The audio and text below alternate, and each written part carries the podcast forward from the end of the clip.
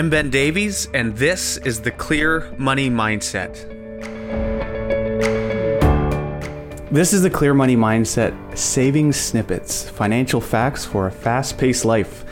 Many struggle to find the time to sit down and plan for their financial future, and this lack of time usually results in a lack of action, and we want to help you with that. This new edition of the podcast is intended to give you quick facts on important savings and investment topics. So, whether you're in the car or on the run, these quick episodes will give you what you need to know to start taking action towards your financial future. So, welcome to Saving Snippets. We have uh, Victoria and Andrea here with us. Why, hello, Ben. Hey. It's it's been since our Christmas edition of the episode that we've been able to uh, get together and chat about money, life stuff. Still recovering from it. we don't have time to talk about that because this is the quick edition of the podcast. Today we are going to be talking about what? RESP? ECT. So, what is an RESP? Well, it stands for Registered Education Savings Plan. As you probably guessed, it is a registered government savings plan to help you save for your children's education. There are two types of RESPs individual and family. Ben, what are the difference between those? The biggest difference, it's pretty much in the name. Individual means you're opening an RESP for one person. Family RESP is you're opening an RESP for the whole family. You can add additional children to it. Uh, some of the reasons you might want to have an individual RESP would be uh, things like maybe a grandparent buying an, or opening up an RESP for a, a grandchild. Could be marriage breakdown. You're you want to support a certain child, or maybe you have one child, or you're coming into a marriage that has multiple children, and you're wanting to keep that separate. Adoption is another reason why we see that a lot, where um, a lot of times children's aid sets money aside for kids and when they are adopted um, they put money into an resp for them but it has to be an individual resp the family resp makes it easy to transfer money between the kids if say one doesn't go to college or university. So those are the two different types of plans So, a lot of people want to know if it's just limited to like parents. You did mention grandparents. Like, who can open up an RESP?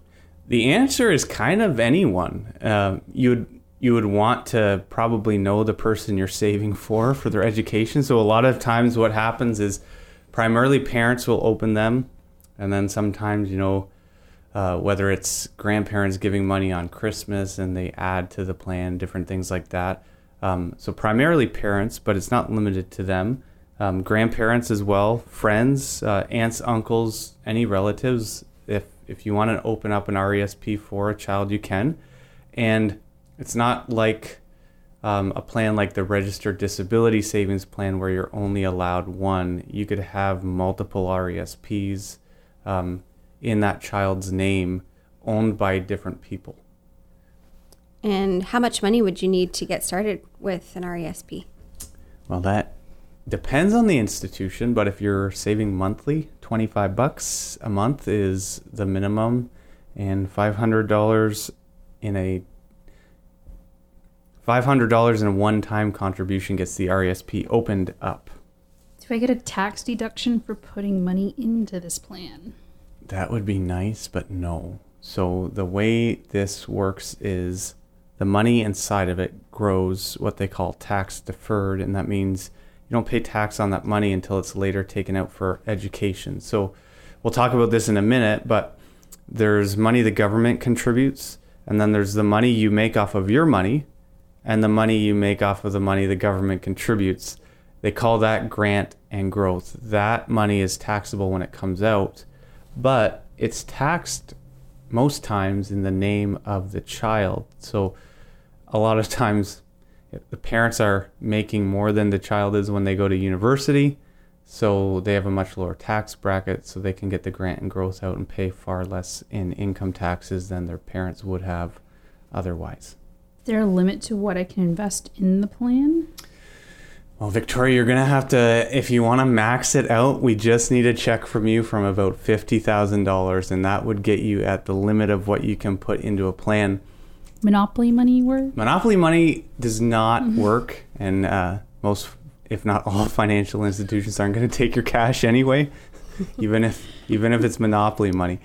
Um, there's a, some reasons why you might not want to do that because the government only gives you so much grant money per year, and it's based off a of a maximum. So um, you'd put fifty thousand dollars in and not get all of the grant money you could. So you can work with a financial professional to look at the best amount to put in, but 50 grand. So That's the- the most.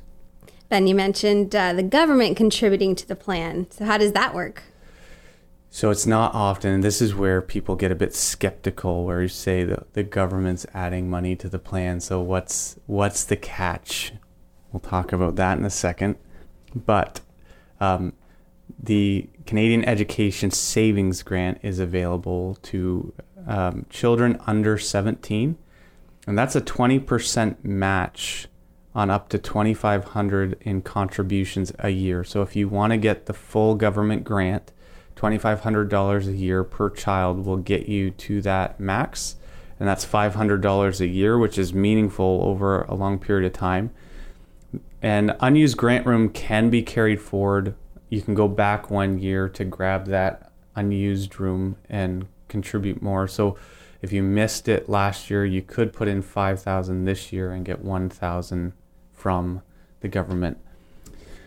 Um, there's also something called the Canadian Learning Bond, and that's for low income families. It's $500 that the government just deposits when you open the account and then it's uh, a maximum of $100 a year to a lifetime maximum of $2,000 per child put into that plan. So there's a lot of really good reasons, especially right now with the markets being as up and down as they are. There's not a lot you can find that's making 20% a year.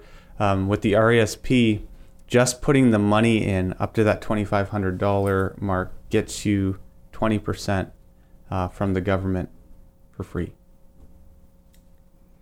So when we talk about RESPs, um, what kind of investments can we do? Can we do like ETFs? Can we do what? What kind of things can go in there? It's pretty broad. So mutual funds, stocks, bonds, ETFs, seg funds, all of those can be within an RESP, but they're going to be limited to what that financial institution offers. Are there any restrictions on what educational institutions you can use?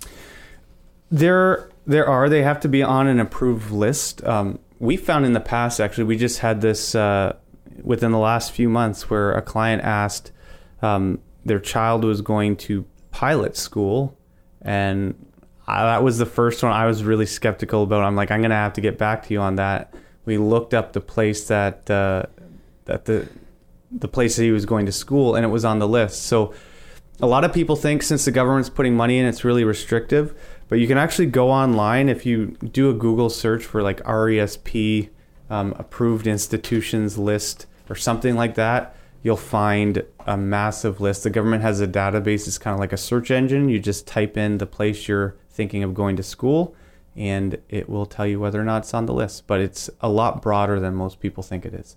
So the last thing, getting money out of the plan um, you do have some experience in that. So, what are the things people are going to need if they're going to their financial institution saying, we need money out for education? If you're bringing it to us, maybe a coffee. Um, actually, what we would need is um, the proof of enrollment from the post secondary education environment in which you're going to be going, um, and a check from the bank in which you'd like the money deposited into. It's pretty straightforward. It's actually not that hard to get the money out. And then, lastly, to open the account, um, there's one very important thing that's needed. Uh, Andrea, you probably know what that is. I hope this isn't on the final test. Oh, well, you do have to be a Canadian resident. Uh, you have to be under the age of 17. You can be 17 or under. Um, and you have to valid SIN card Yeah, to the get SIN card is huge. You cannot open an RESP without that. So if you've just had a child and you're wanting to get their education savings going, do the work to get their social insurance number. So that's it. there are a couple more nuanced things we could go through, but we're trying to keep this quick. So thank you so much for joining us on the Clear Money Mindset in our very first episode of Saving snippets. Thanks for listening to the Clear Money Mindset. We at Davies Financial Sterling Mutuals are here to help you thrive with your finances. You can find us online at daviesfinancial.ca. For help with your personal finances, you can email us at office at daviesfinancial.ca. The opinions expressed are those of the participants and are for informational purposes only and do not necessarily reflect the views or opinions of Sterling Mutuals Inc. Mutual funds provided through Sterling Mutuals Inc. Commissions, trailer commissions, management fees, and expenses all may be associated with mutual fund investments. Please read the simplified prospectus before investing. Mutual funds are not guaranteed, their values change frequently, and past performance may not be repeated.